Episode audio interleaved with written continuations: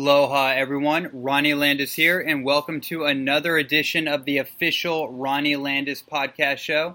And I am also the founder of the Holistic Health Mastery Certification Program, and this is a fully comprehensive holistic lifestyle program or educational program based on the principles of nutrition. Natural nutrition being raw living foods. Literally everything somebody could want to know in an A to Z fashion about the power of raw food nutrition, how to do it correctly for any individual's function. We also go deep into superfood nutrition, tonic herbalism, traditional herbal systems, and how they've been led into modern application. Basically, how to take ancient wisdom and apply it to your life where you are now. We also go deep into detoxification principles and strategies. We go very deep into the world of hormone health, neurological health, how to develop a beautiful child, a healthy, vibrant child, how to have a healthy pregnancy. Oh, what else? Man, we go into so much. It's actually mind-blowing.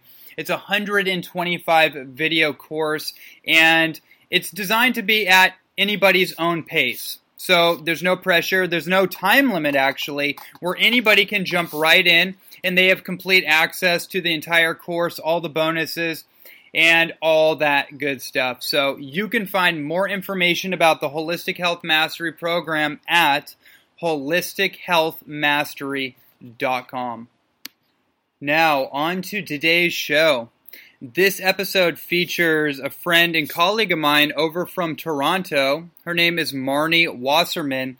And if you've been paying attention to the health-based podcasts out there, you may have heard about her. She has a podcast called The Ultimate Health Podcast with her partner, Jesse.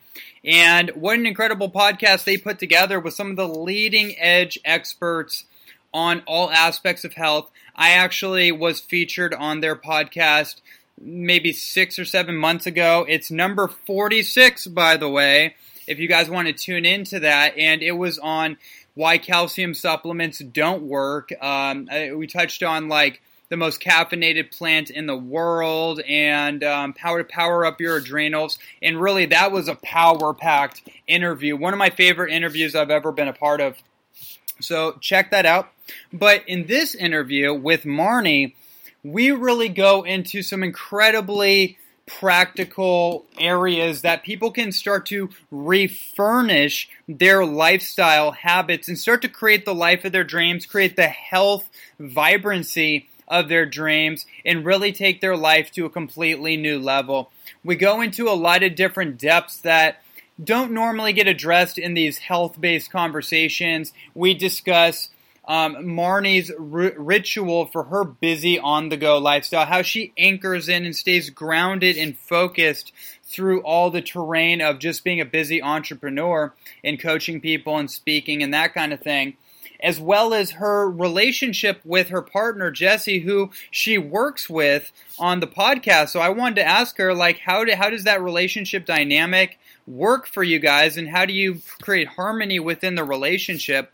Thought that was pretty cool. And then we just go deep into the whole health conversation, the distilling the primary principles that she has learned from interviewing so many experts, and a lot of experts that contradict each other, as will happen in the health world. We really distill the primary principles, and I think you're going to really enjoy this episode. So without further ado, Marni Wasserman. Enjoy.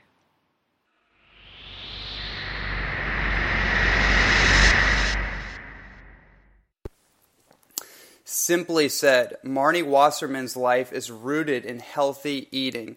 Culinary nutritionist, health strategist, co-host of the Ultimate Health Podcast, and founder of Marni Wasserman's Food Studio and Lifestyle Shop, located in Midtown Midtown Toronto, where she teaches her signature cooking classes and offers collaborative workshops and urban retreats. She is also the author of Fermenting for Dummies and Plant-Based Diet for Dummies. Marni has also made several media appearances on Breakfast Television, Global News, CBC, CHCH, and News Talk 1010, and has articles in the National Post, Toronto Star, Huffington Post, and many others. Marni uses passion and experience to educate individuals on how to adopt a realistic plant-based diet that is both simple and delicious. Welcome to the show. Thank you for having me. My pleasure. Yeah, I've been looking forward to this for a little while, and it was the right time to bring you on. And before we start, I just want to preface for maybe for you and for the listeners that the way that I do these interviews is I like to bring a lot of people onto the show, the guest onto the show, and go down some of the pathways that aren't as traveled in a lot of these podcasts that come out. You know, obviously we are going to go into the core of your work and your message, and also what led up to the insights and possibly the transformation that led to you doing the work you do now. But I have a few tricks up my sleeve to take this into some uncharted territory. So are you ready for that? So ready. So excited.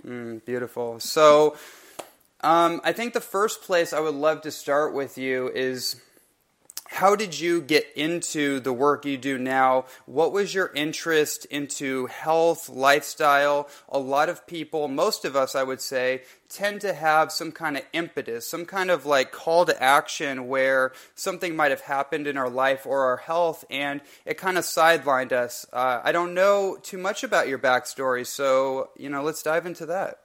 Well, I'm probably going to be the different person who actually didn't have any crisis, any kind of one-hit moment that transformed everything. I think, I don't mean to sound cliche, but I think it was ingrained in me to want to do the work that I've done.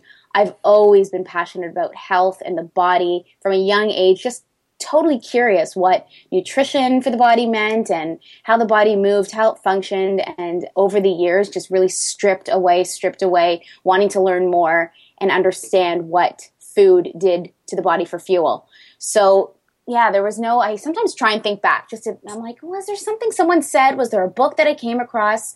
And nothing really comes up. I think I've just always, anyone who always talked about food as I was growing up, I remember being in grade 6 in grade school, and I had friends talking about vegetarianism, and one of my best friends was vegetarian. So just the concept of eating healthier, whatever that meant at the time, piqued my interest. And every year that has passed, I got deeper and deeper and started to make transformations to my own life as I gained more knowledge. You know, that's a really cool point, is that I think, you know, I'm rooted mostly, my original background is in personal development and psychology and human behavior. So I'm kind of like a renegade human behavior nutritionist, I guess.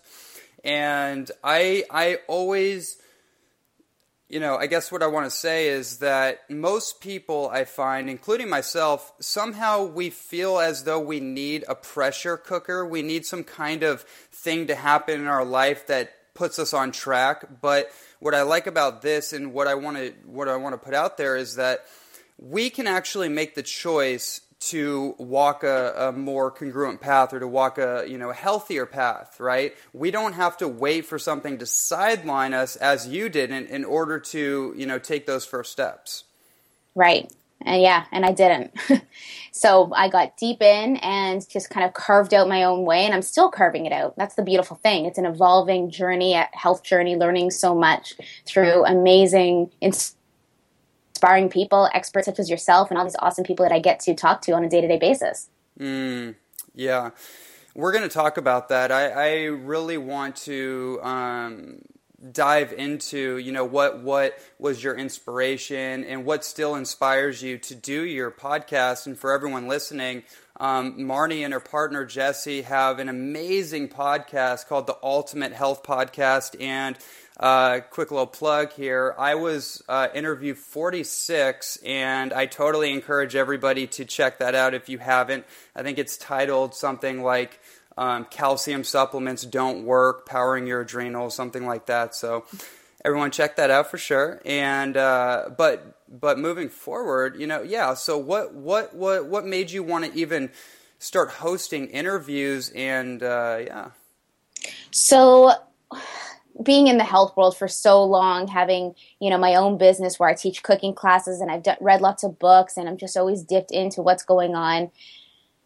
I'm very lucky to have met Jesse, because he kind of pushed the podcast thing was new to me. So let's just start there. The podcast thing was very new to me. I didn't really know what that meant, how powerful they were, that they were becoming really big. But I loved the idea of sitting down and having conversations with amazing people. So it was about bringing, you know, the technology with the conversation that I had to get my head around. And lucky enough for me, I guess, was that he pushed forward, and I went along with it. And I think in the beginning, I really started to open my mind that this is a really powerful, unbelievable tool, not only for us as the hosts, but for all the people that we get to connect with and reach that I can't reach through my cooking classes alone. Like, we're able to go worldwide and beyond and just, you know, connect with people in their ears, and people can listen to all these amazing conversations. And it's pushed us forward, you know, as a host of a show now. I've really, you know, started to master my language, my speaking, my communication, as I say that, as well as, you know, diving deeper into questions and finding things out that are really kind of new, and also taking on some of the information that we're hearing from these guests. It's unbelievable, the transformations that I've made to my health and my routines based on some of the knowledge that's said in the podcast. How did you and Jesse, you know, how did you two meet, I guess? And then I'm kind of curious just a little bit on that backstory, because one of the things that I actually wanted to bring up with you, I'm curious about, and a number of my friends, some of our colleagues that we both know, I've had these conversations about the dynamic of two people equally passionate, either on parallel paths or are actually joining together, and how does that work? Because sometimes that can be kind of a tricky road. So, you know, how did you guys meet? And then what's that dynamic like with you guys? Yeah, very lucky, very fortunate, because it is, you know, I experience people day in, day out who are on a similar journey as my own, and they have a partner or people in their life that are just not on the same page, and it's a challenge. So, you know, I really am grateful. So Jesse and I was in a previous relationship / marriage before. So when that was ending, I was really opening my mind to what was out there. And Jesse and I had somewhat been in touch online. I knew he was in the health world, and he lives 4 hours away from me. And, you know, part of me was like, okay, that's never going to work. But at the same time, hey, there's a guy that I know that's into healthy eating, into healthy living. He's active. Sounds cool. Why not just like start chatting with him and see what's up? And that continued very quickly, conversations on Facebook, to text messages, to getting together periodically, to developing into a relationship. And as you know, you realize in the beginning, it's like, oh my gosh, I'm dating myself, which was kind of interesting in the beginning. It was like, is this a good thing? Sometimes you want someone who's very different than you. But then as you realize that we have so many similar interests, but what complements us are the things that are pushing us both forward. So it was really amazing to find that out about each other. It's like, what, you know, he's good at being present and focused and all these things, and I've got these other traits that, like, we end up complementing each other. He's the dreamer, I'm the practical girl. So it's really nice to have that. And then you put that together with our health passion and our dynamic for that and our, you know, daily routines. It's amazing to be able to say, okay, let's do this. Let's make this for dinner. Let's go here. Let's create this podcast or whatever it is. And we're totally on the same page. It's unbelievable to be able to share that with someone, that it's like a best friend and it's your partner. And it's so easy. It's just so easy to have that. And so I am so grateful, and it's so nice to be able to find someone. So for those, I'm very lucky as well to have a lot of colleagues here in Toronto as well who, have partners like that. And it's nice that we all get to kind of share that together because it's a good little network to be able to be on the same page and talk about the same reishi mushroom and tinctures and goji berries and, what recipe we just made, and we're all excited about it. It's really fun. Yeah, there's something in me coming out that I want to kind of explore just a little bit further in this dynamic. It's such a fascinating topic about the relationship, the partner dynamic. I like the word partner because it is more accurate in terms of what we are all actually seeking in a relationship is to partner up with somebody in some dynamic, whether it's a short-term or longer-term life partnership. And so just on that theme, what is, and you don't have to go into too many details, but what does that look like on a day-to-day basis? I mean, do you guys live together at this point? What do each of you require for yourselves as individuals? And then how does that, your self-practices, I guess, how does that bring more harmony to the partnership? Well, currently right now, it's funny timing, Jesse living 4 hours away. We are together 3 out of 4 days of the week. So he comes in Toronto on the weekend. So we spend those days together. So kind of half living together. But he is making the move very, very soon to Toronto. So that will be full time. So we already, we've traveled together. We're together so much that we get to experience what days do look like. And it's so nice because it's non-competitive and we're both equal in terms of what we want. And of course there's demands of I want to go to bed early. And if he's still working on something, there's the day-to-day stuff that kind of builds up. But I do find that we are completely, as I said before, on the same page with the things we want to do. If we want to meditate before bed, we're like, all right, let's put on Headspace and let's do that. And we're like, yeah. And then if one of us is maybe caught up in social media or on the computer, it's like we pull each other out of it. And we're able to understand because we'll catch each other on opposite times. Either I'm caught up and he's pulling me down, or he's caught up. I'm like, Jess, come on, let's do this. So it's really nice because if it's not always at the same time, we do find that we're able to find equal ground and call each other on our on our things that we think that we shouldn't be doing.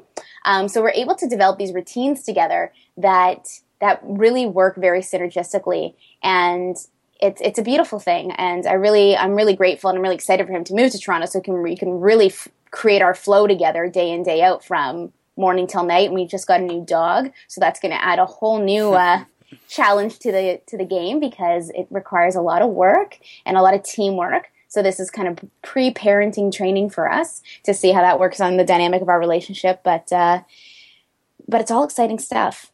Mm-hmm. Mm-hmm. That's beautiful. Okay, so let's go into this. You have two amazing books, and they both have the theme of, for dummies. And obviously that doesn't mean that this is quote unquote for dummies, but it's obviously that those previous books of, I don't remember, like iMac for Dummies or whatever, all those things, right, that are basically like simplified and very basic explanations of a certain subject. And I'm just reading your bio here, and I want to magnify this a little bit and get more insight from you. How to adopt a realistic plant-based diet that is both simple and delicious. So in your books, Fermenting for Dummies and Plant-Based Diet for Dummies, I want to get a feel for what your intention writing those books was, and then more about that you want to share. Yeah, so I was very lucky to be proposed by the publisher of Wiley to write these books, and Fermenting for Dummies was my first book.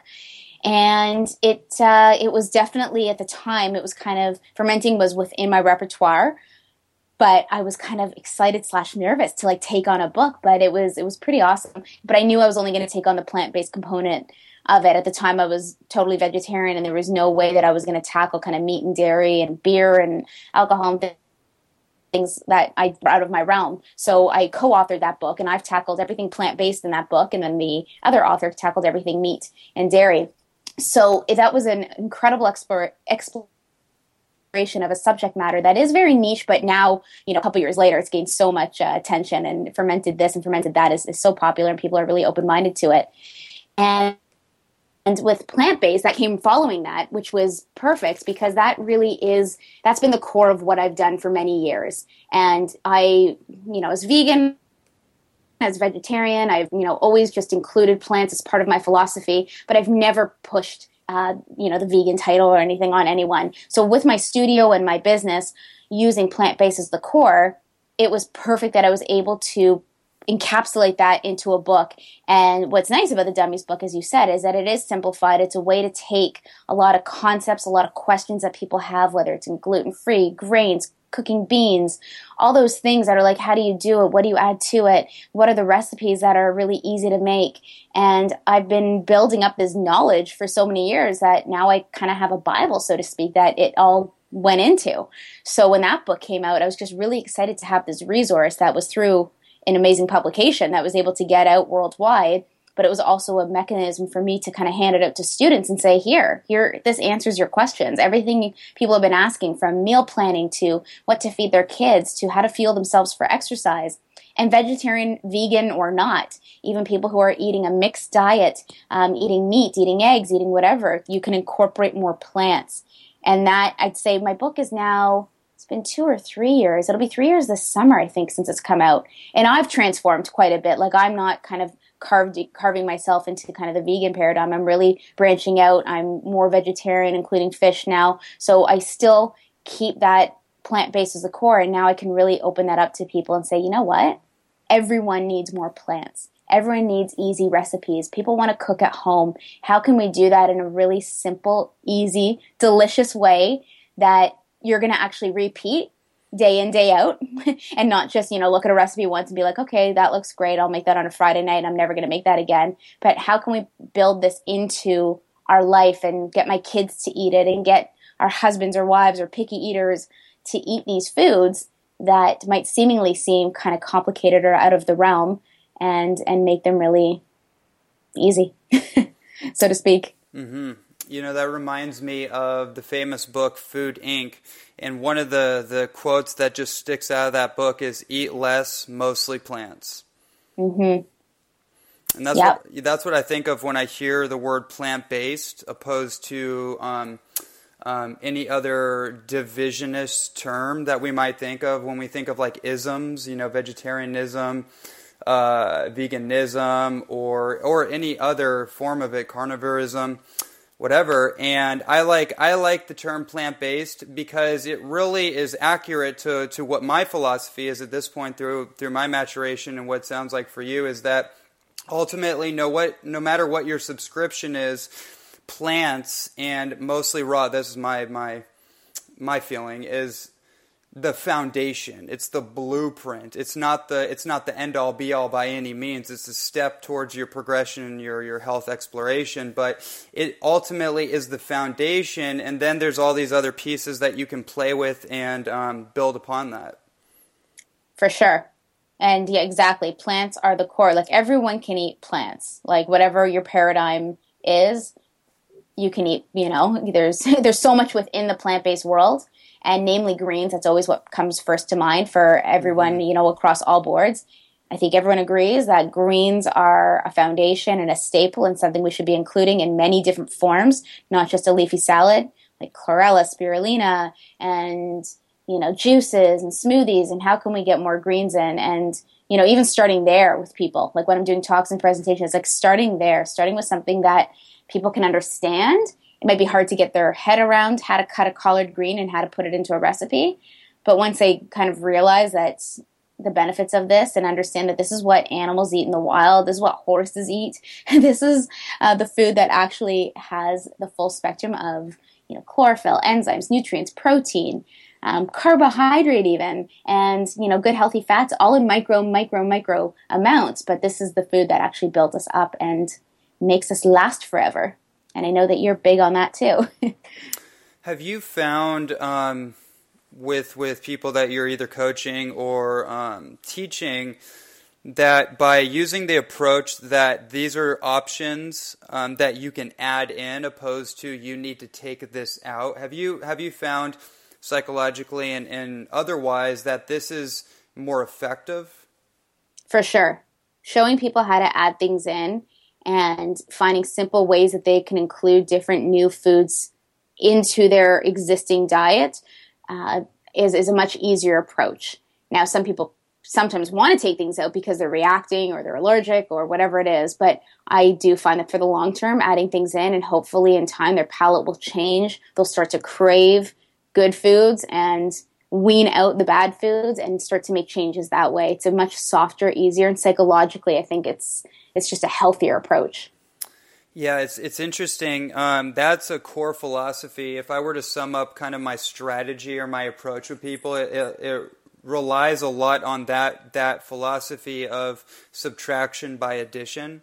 And I look at myself as a specimen to that kind of experiment where I got started with one thing and then it led to another thing. And I just had this really genuine desire to explore the full menu board of the universe.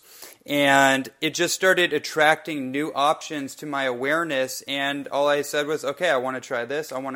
And then before I knew it, I started to become a raw food enthusiast. I became a vegetarian. I became a superfoodist and an herbalist, not because I had the intention or I was trying to become that, but actually it was a natural evolutionary process simply by me first saying, hey, I want to try a green vegetable juice. And then that took shape. So I think that's a really important idea because a lot of my work is exiting out of just the food and nutrition world, and it's much more about bridging the spiritual principles, the principles of transformation in all areas of our life. And I found that philosophy is really universally applicable in any area of our life. For sure. I completely agree. Mm-hmm. So, with your radio show, your podcast, I'm curious, what are the most impactful insights that you've learned from all the guests you've had on your show?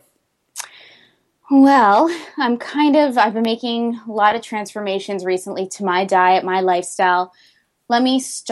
I won't start with the diet because that's kind of leading up to where I'm at right now. So I'll start with kind of more the spirituality and meditation and sleep. So sleep was one of the first concepts that really started to kind of push at me through multiple interviews that we had. It was like, okay, I need to make sleep more of a priority. I need to get to bed earlier. I need to create my little sanctuary and have better quality sleep. So that's something I think I could say I've mastered now. I think my sleep's, well, not with the new puppy, but up until now, I've been really diligent on trying to go to bed at a decent time, creating the space for a good quality sleep, getting up, feeling refreshed. So that was one of the first things early on that I was like, okay, it was already a goal before the podcast started. And then it kind of kept getting drilled in, sleep. So check off the list. Meditation was probably the next one, to make meditation part of my daily routine and keep that consistent. I'm kind of faltering on that a little bit right now. It's really hard. I shouldn't say it's really hard. I make it hard. You can include it in. And so that's an ongoing one for me, to make sure that I put on my Headspace or find some other means, whatever that is for me, for that meditation, that quiet time just for me. And I'm keeping that, on on an open checklist right now so that I can keep that as a priority, because I want that more in my life. Now, as for diet, that's been a really interesting one.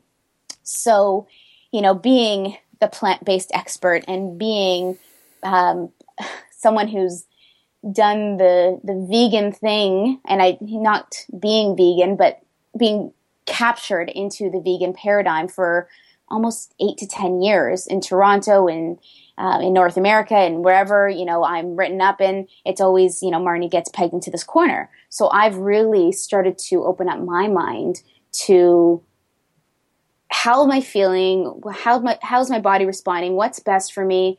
And through the podcast, through a lot of our guests, it kind of keeps coming up that less carbohydrate or less grains, less starches, more fat, playing with the ratios of the body can equal better quality skin, sleep, health overall. And I've been noticing little things trickling in my life over the last, I'd say, year and a half that I didn't before. So little things where there's digestion or skin irritations or just things that felt off.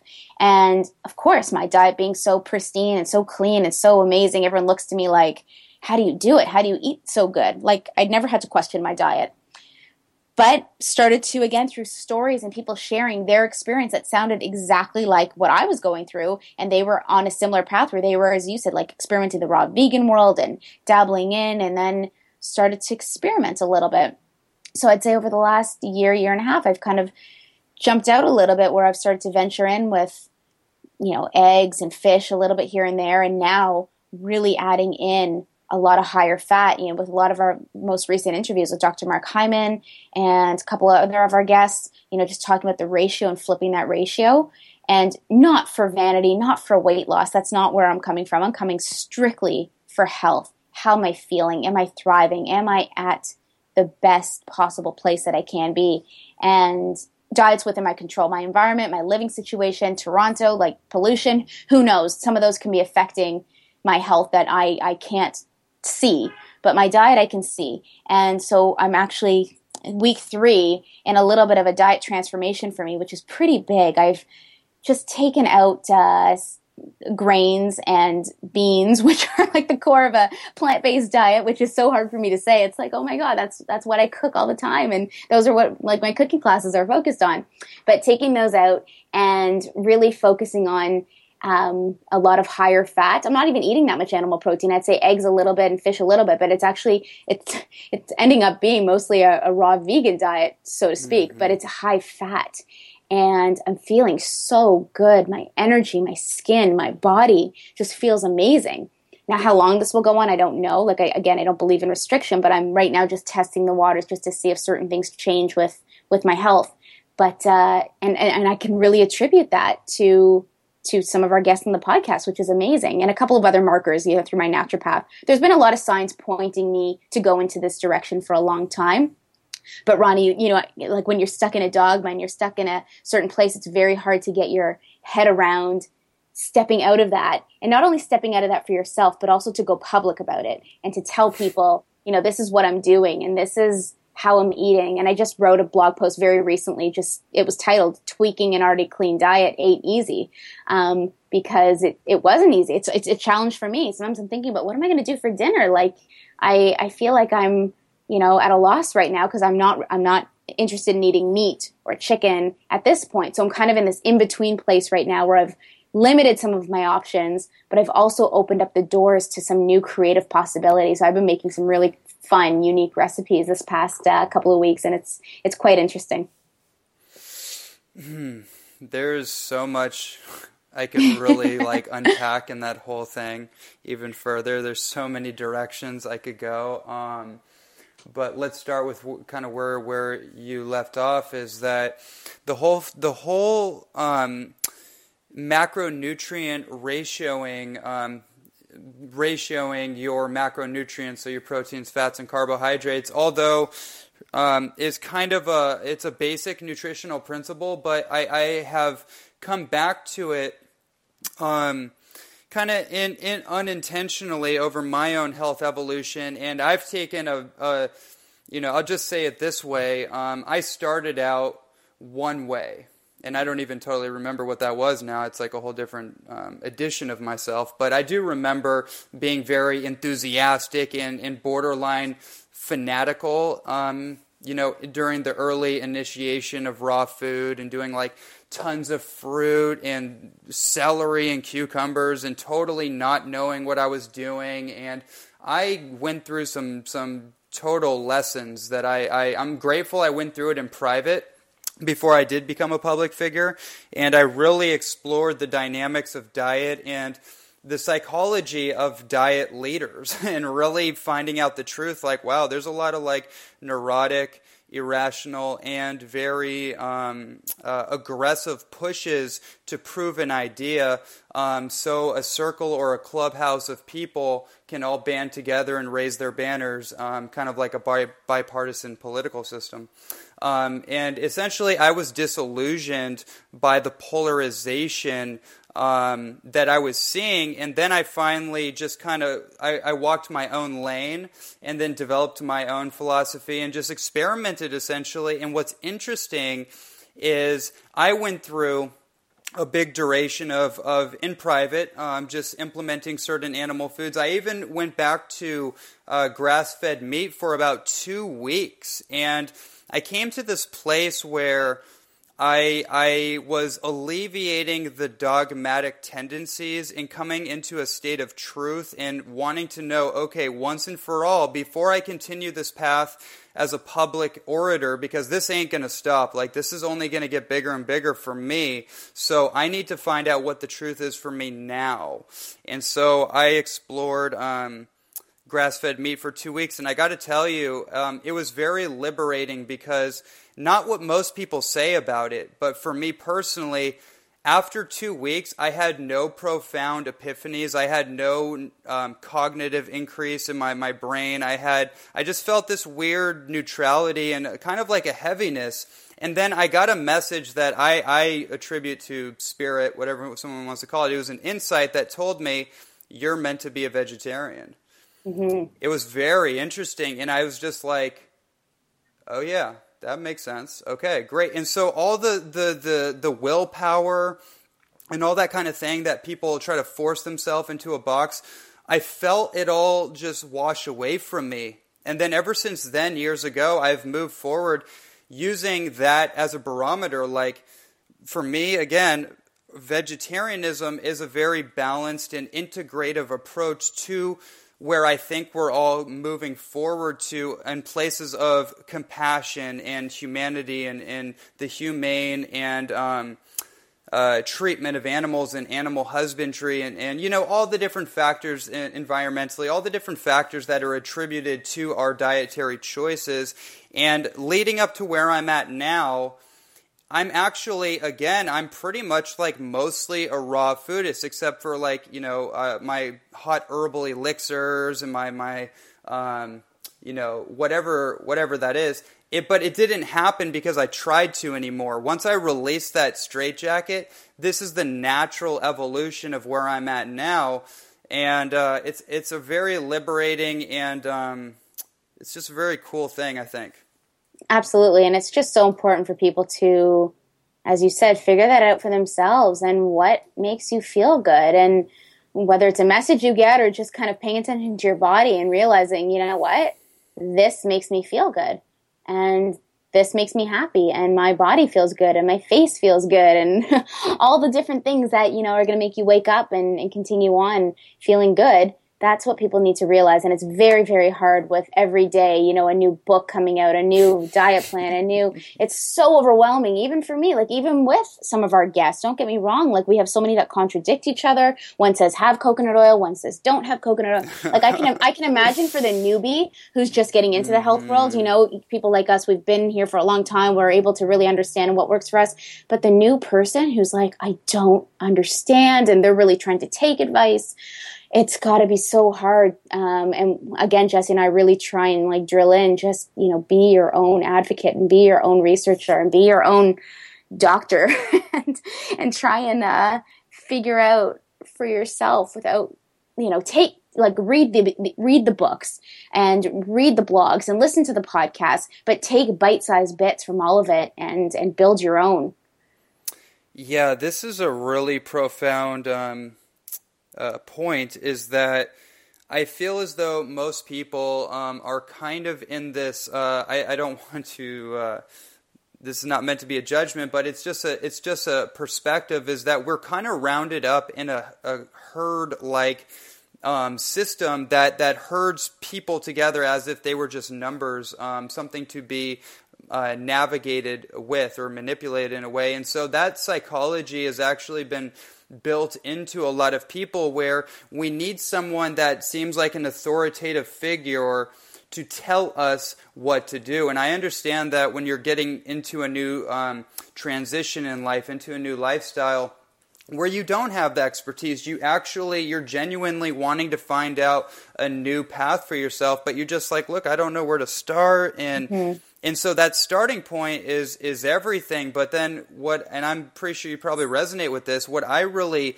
usher out to people is that, you know, start to tune into your intuitive navigational system.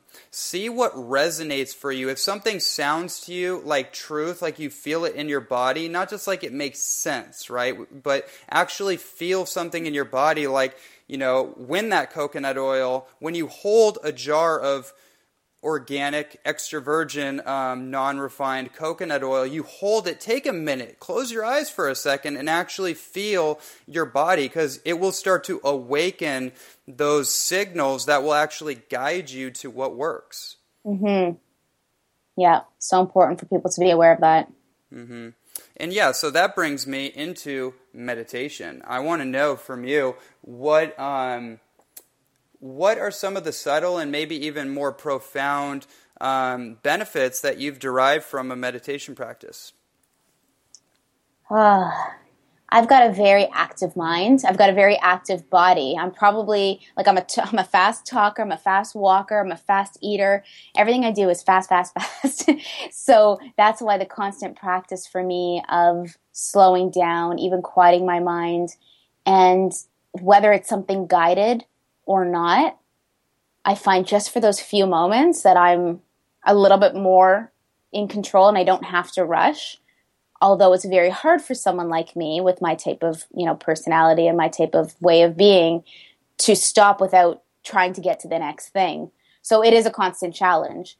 So I tend to do a lot of my meditation at night, which I know often, you know, again, there's no right or wrong, but a lot of recommendations, especially by some of our guests, is to do it first thing in the morning and sitting up. I do it at night, lying down, because that feels right to me, and it's a nice way for me to ease into my sleep. Although I sometimes do fall asleep beforehand, so I'm not getting sometimes the full effect of listening to it. But I have found that it has slowly started to quiet, as I said, quiet my mind, slow me down. And that is huge for me. And I want that to continue because I want to be able to embrace the moment more and be a little bit more present as opposed to always thinking about what's next or passing through the moment too fast. I tend to do that, and I keep doing it even though I know better.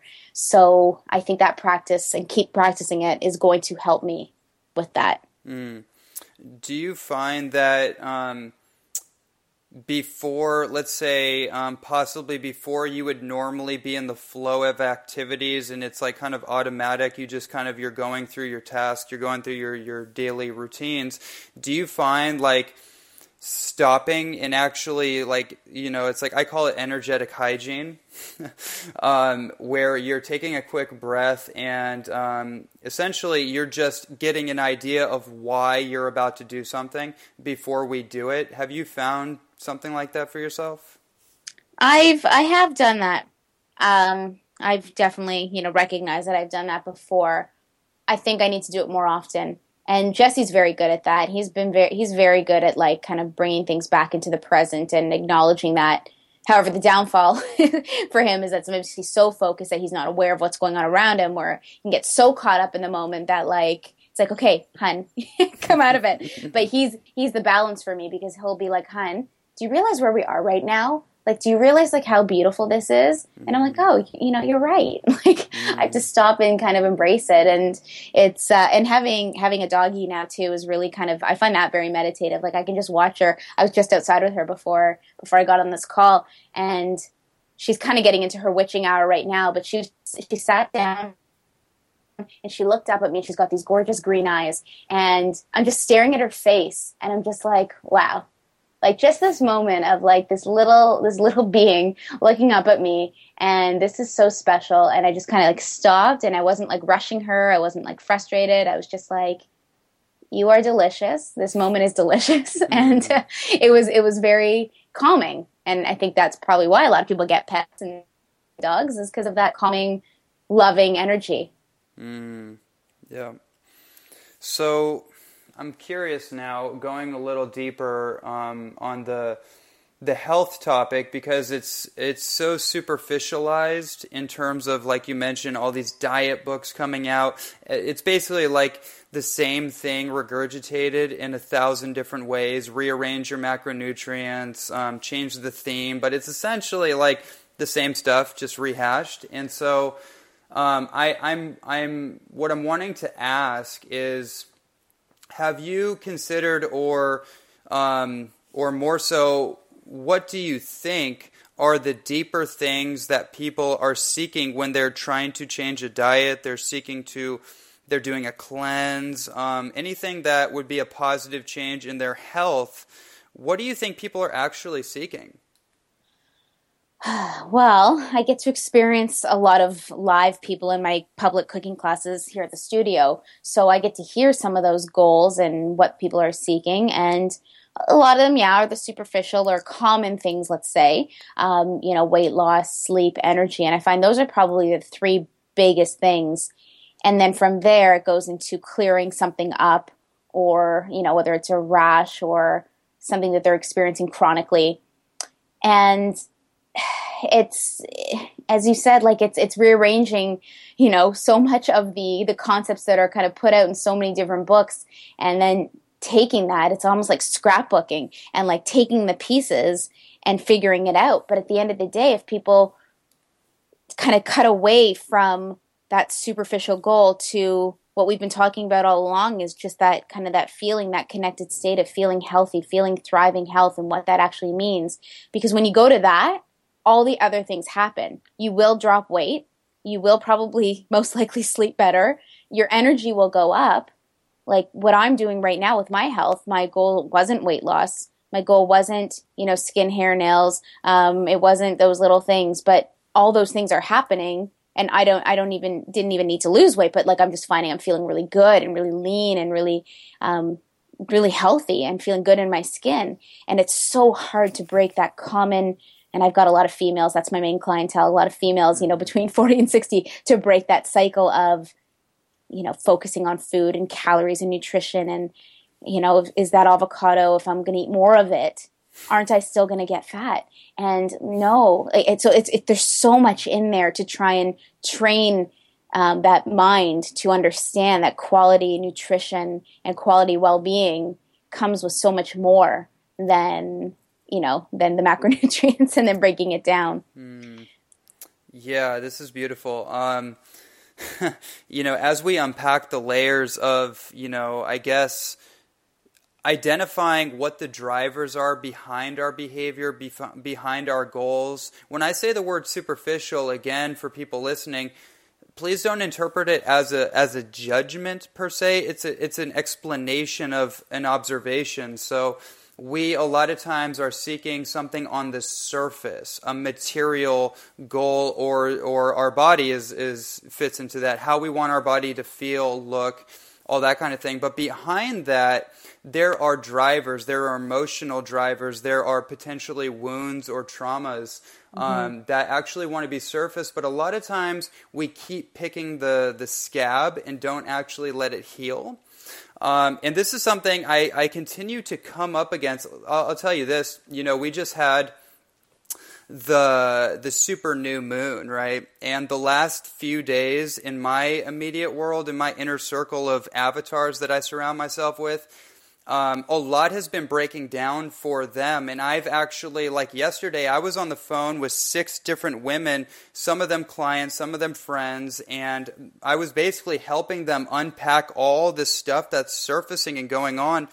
And what came out of that, what was quite beautiful, was through the surfacing, through the identifying what they were actually motivated by beyond what the story was, it birthed this amazing healing thing where I saw somebody like completely broken and within an hour come completely out of it. So with that said, maybe if you have some things to elaborate on that with what you've seen, like the drivers behind these goals that we have. Yeah, no, it's very true. Like often security issues, attachment, and just self-confidence. All those things are usually like deep down core values that may have gotten shifted from somewhere along the way, and they get blocked. And then, people are insomniacs because they're thinking about the wrong kinds of things about themselves, or and it's a really deep conversation to go into. So I have found definitely through some of my clients that I have worked one-on-one with, or even just surprisingly, like people who are coming to a cooking class just to learn some healthy new recipes, I'll get an email or I'll get, a phone call or someone coming back to another cooking class and just saying like, not only, are these recipes delicious and we're feeling so good and my kids are eating them, but like my confidence in the kitchen, or my confidence in general, like I just feel so good about healthy eating, healthy food. I'm able to go out to, and navigate and help my friends, and now they're asking me, and you just see a shift, like a pep in their step. That's a common one that I find, which is so nice, because when that barrier is broken of how easy it is to integrate clean eating into their life, and if they are coming to my cooking classes for, again, weight loss, energy, or even just wanting more healthy recipes because they're at a loss with what they're cooking at home, they end up getting so much more out of it, which is always, always, always so rewarding to me. And we're able to, again, through the podcast, Jesse and I, we're getting unbelievable testimonials, and we're not even directly seeing or experiencing these people. We're getting unbelievable emails just saying, I've taken some of these concepts and this has happened, or my husband's doing this, and now my kid is eating this, and I'm just so happy. And even if it just brings happiness or a smile to their face, that's a transformation. And when we hear that, it transforms us. So it's a trickle effect. It's so special. Right. I don't know if I went off target there. No, but I mean, you can keep going. I mean, that was fantastic. I'm taking a moment here, because something wants to come through, but I don't quite have the words for it. I'll just leave it at that. What it sounds like to me is your motivation, your driver is to empower other people beyond just the toolbox, but to empower them to be more confident, to have a more positive conviction for what their life can be, through using health as a vehicle for that. You got it. That's pretty much it in a nutshell. Okay, so as we traverse through the conclusion of this, with everything we've talked about, all this juicy, very in-depth insight, and you kind of answered this again, but I'm going to rephrase it, and maybe we'll go into other territory. What does your daily lifestyle look like, and how do you anchor in your personal self-care practices with the activities of your life? Yeah, and good question, because again, very timely right now with my life being divided up with having a new puppy. I'm not kidding. I feel like a new mom. So I've really had to now work extra hard at bringing the self-care in. And so, a typical day for me is, getting up and right now taking the doggy out. But let's talk before that, like what I was doing before all this changed is I love my morning time and my before bedtime. It's just me, whether I'm on Instagram or whether I'm just sitting looking at my wall, whatever I'm doing, I really do enjoy being by myself. And so in the morning, I find when I first wake up, I'm able to do that. I wake up, I make myself a little morning elixir. I make a really awesome energetic beverage with usually coconut water or just spring water. And I'll put in some superfoods. They vary all the time, different greens, powders, whatever I put in there. And to me, that is a great way for me to start my day. I'm hydrating myself. I'm feeling good. I'm feeling nourished. And that gets my day started. And then activity comes in. So I'll do some form of exercise, whether it's a 7-minute workout, a run, a spin class, yoga, whatever I'm feeling for that day. It does change daily. I engage in that for sometimes as little or as long as I want. Then comes breakfast, and I love breakfast because I love to eat. So, and that's, always very exciting for me. What am I going to create? What's going to go into my smoothie or my chia porridge or my whatever I decide to concoct? And I enjoy that very much. And then my day begins, and every day is different. Now, throughout the day, I'm trying now, because my days are sometimes all over the place with whether I'm at the studio doing writing or engaging in a meeting or creating courses, whatever I'm doing. I'm starting to try and take time away from my days a little bit for me, even if that means meeting a friend for, you know, a walk, or going to make an appointment for myself, or doing something. I don't need to put myself into a 9 to 5 or 9 to midnight, whatever it is for an entrepreneur position when I don't need to. Like I work all the time, so I need to give myself some slack. And I'm trying to do this more and more because it's very hard for me to step away from that. So I've been really trying to build that in. Again, back to self-care. Now I didn't even go into my shower routine. I'll just briefly go over that just with body care. Like I've been definitely doing skin brushing and tongue scraping. I'm trying to get oil pulling more into my routine, but I'm trying to really take care of, you know, my physical body as well too, with some of these awesome practices, again, that I know about, but they're being thrown in my face over and over again through our guests on the podcast. It's like, yes, I got to keep doing oil pulling, and yes, I got to keep scraping my tongue before I eat food every day. So it's just good little reminders. And luckily, Jesse and I have created the our Habits app. So I'm using my app, too, to also send me reminders for my own daily routines to keep self-care into my life. Because it's like, oh, yeah, right, I got to do that. Or I got to go take 5 seconds and read a quote, or whatever it is I need to do. So I really try and bring that in. And then in the evening, again, to wind down, making myself a tea or some kind of warm drink. And it's so funny. It's like, I don't even have TV or cable. I have a TV in my apartment, but I don't. It's not connected to anything. So if I have to treat myself to like watch Netflix, it's like, okay, so tonight if I have nothing to do, maybe I'll throw on an episode of something, or Jesse will download me something. But it's so rare. I don't even know what it's like to, you know, watch TV anymore. It's so distant from my life. Reading books is something I'm trying to keep as a routine. That is, again, a goal of mine, is to get through a book and actually stick with it. It's very challenging for me. That comes with my personality, I think, of wanting to get onto the next. So I would like, you know, forward moving from here, like to have a reading time slot before bed to become a consistent pattern or habit for me. That's so funny. I was just kind of laughing to myself about that last thing you said about following through and finishing one book. And I have those bouts too sometimes, and I have a tremendous amount of books that I love to go over, and I'm really inspired to dive into, but I kind of have that personality too, where like I'm reading Power versus Force, and then I'm reading about detoxification, and then the lymphatic system, and then paranormal activities, and then psychic mediums, and totally, and all of it, and I'm so into all of it. But there is something to be said about being able to anchor yourself in, not necessarily like you have to, okay, I'm going to read this book and then that's it. But then, you know, to in the moment, in the presence of the activity that you're doing, to say, okay, in this moment, I'm going to focus my full attention on this, and then try to keep practicing that. 100%. And that is, you know, it's good to have that as a goal, because I need to keep bringing myself back there.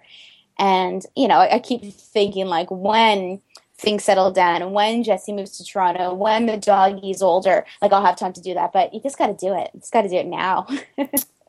Absolutely. Right. You just have to do it now. Like, why wait till tomorrow? You don't know. So just start ingraining the habits now.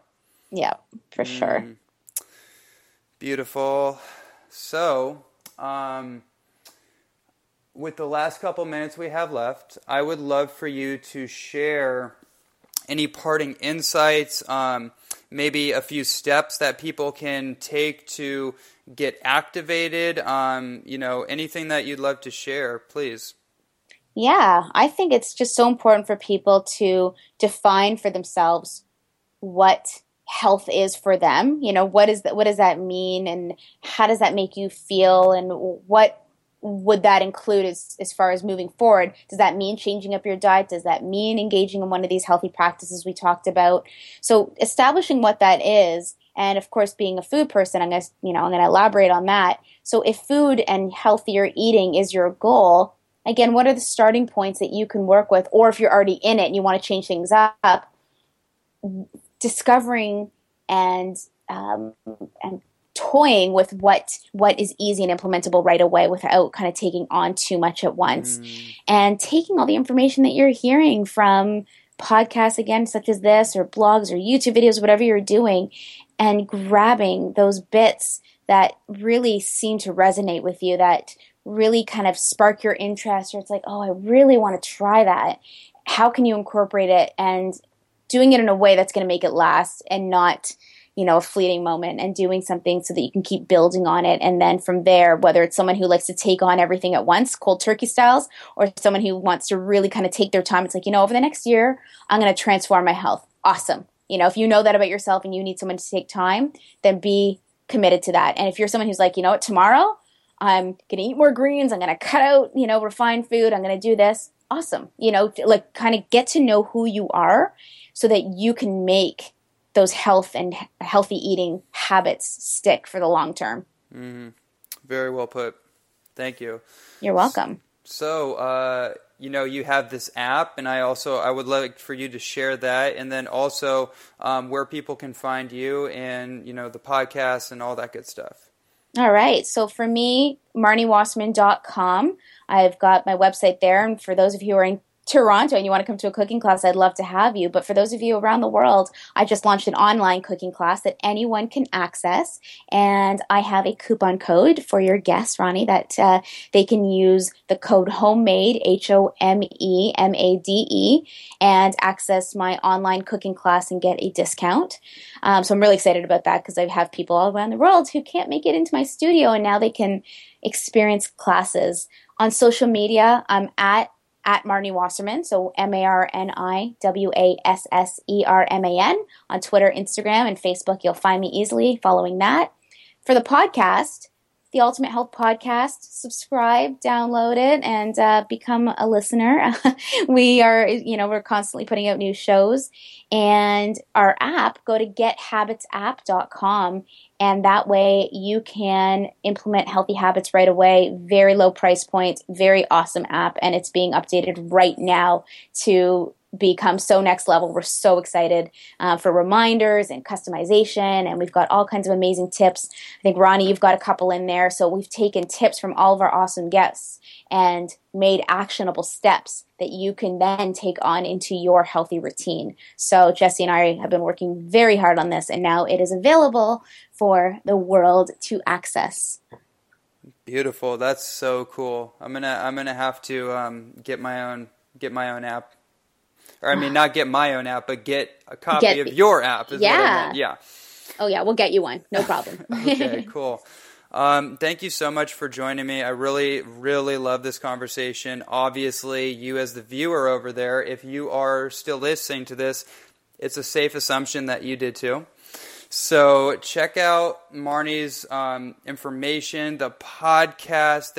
I'm just going to say this too. The Ultimate Health Podcast is totally amazing. And I don't actually really say that about many podcasts. Not that I don't think that, but I hop around too with podcasts, and I kind of get bored with most of them, to be honest. But with yours, it's dynamic. There's every episode is something totally new, and I can always pull out little insights, both as an educator and practically for my own life. So everybody check that out, and thank you so much for tuning in to another episode of the official Ronnie Landis podcast. We will see you next time, and much aloha.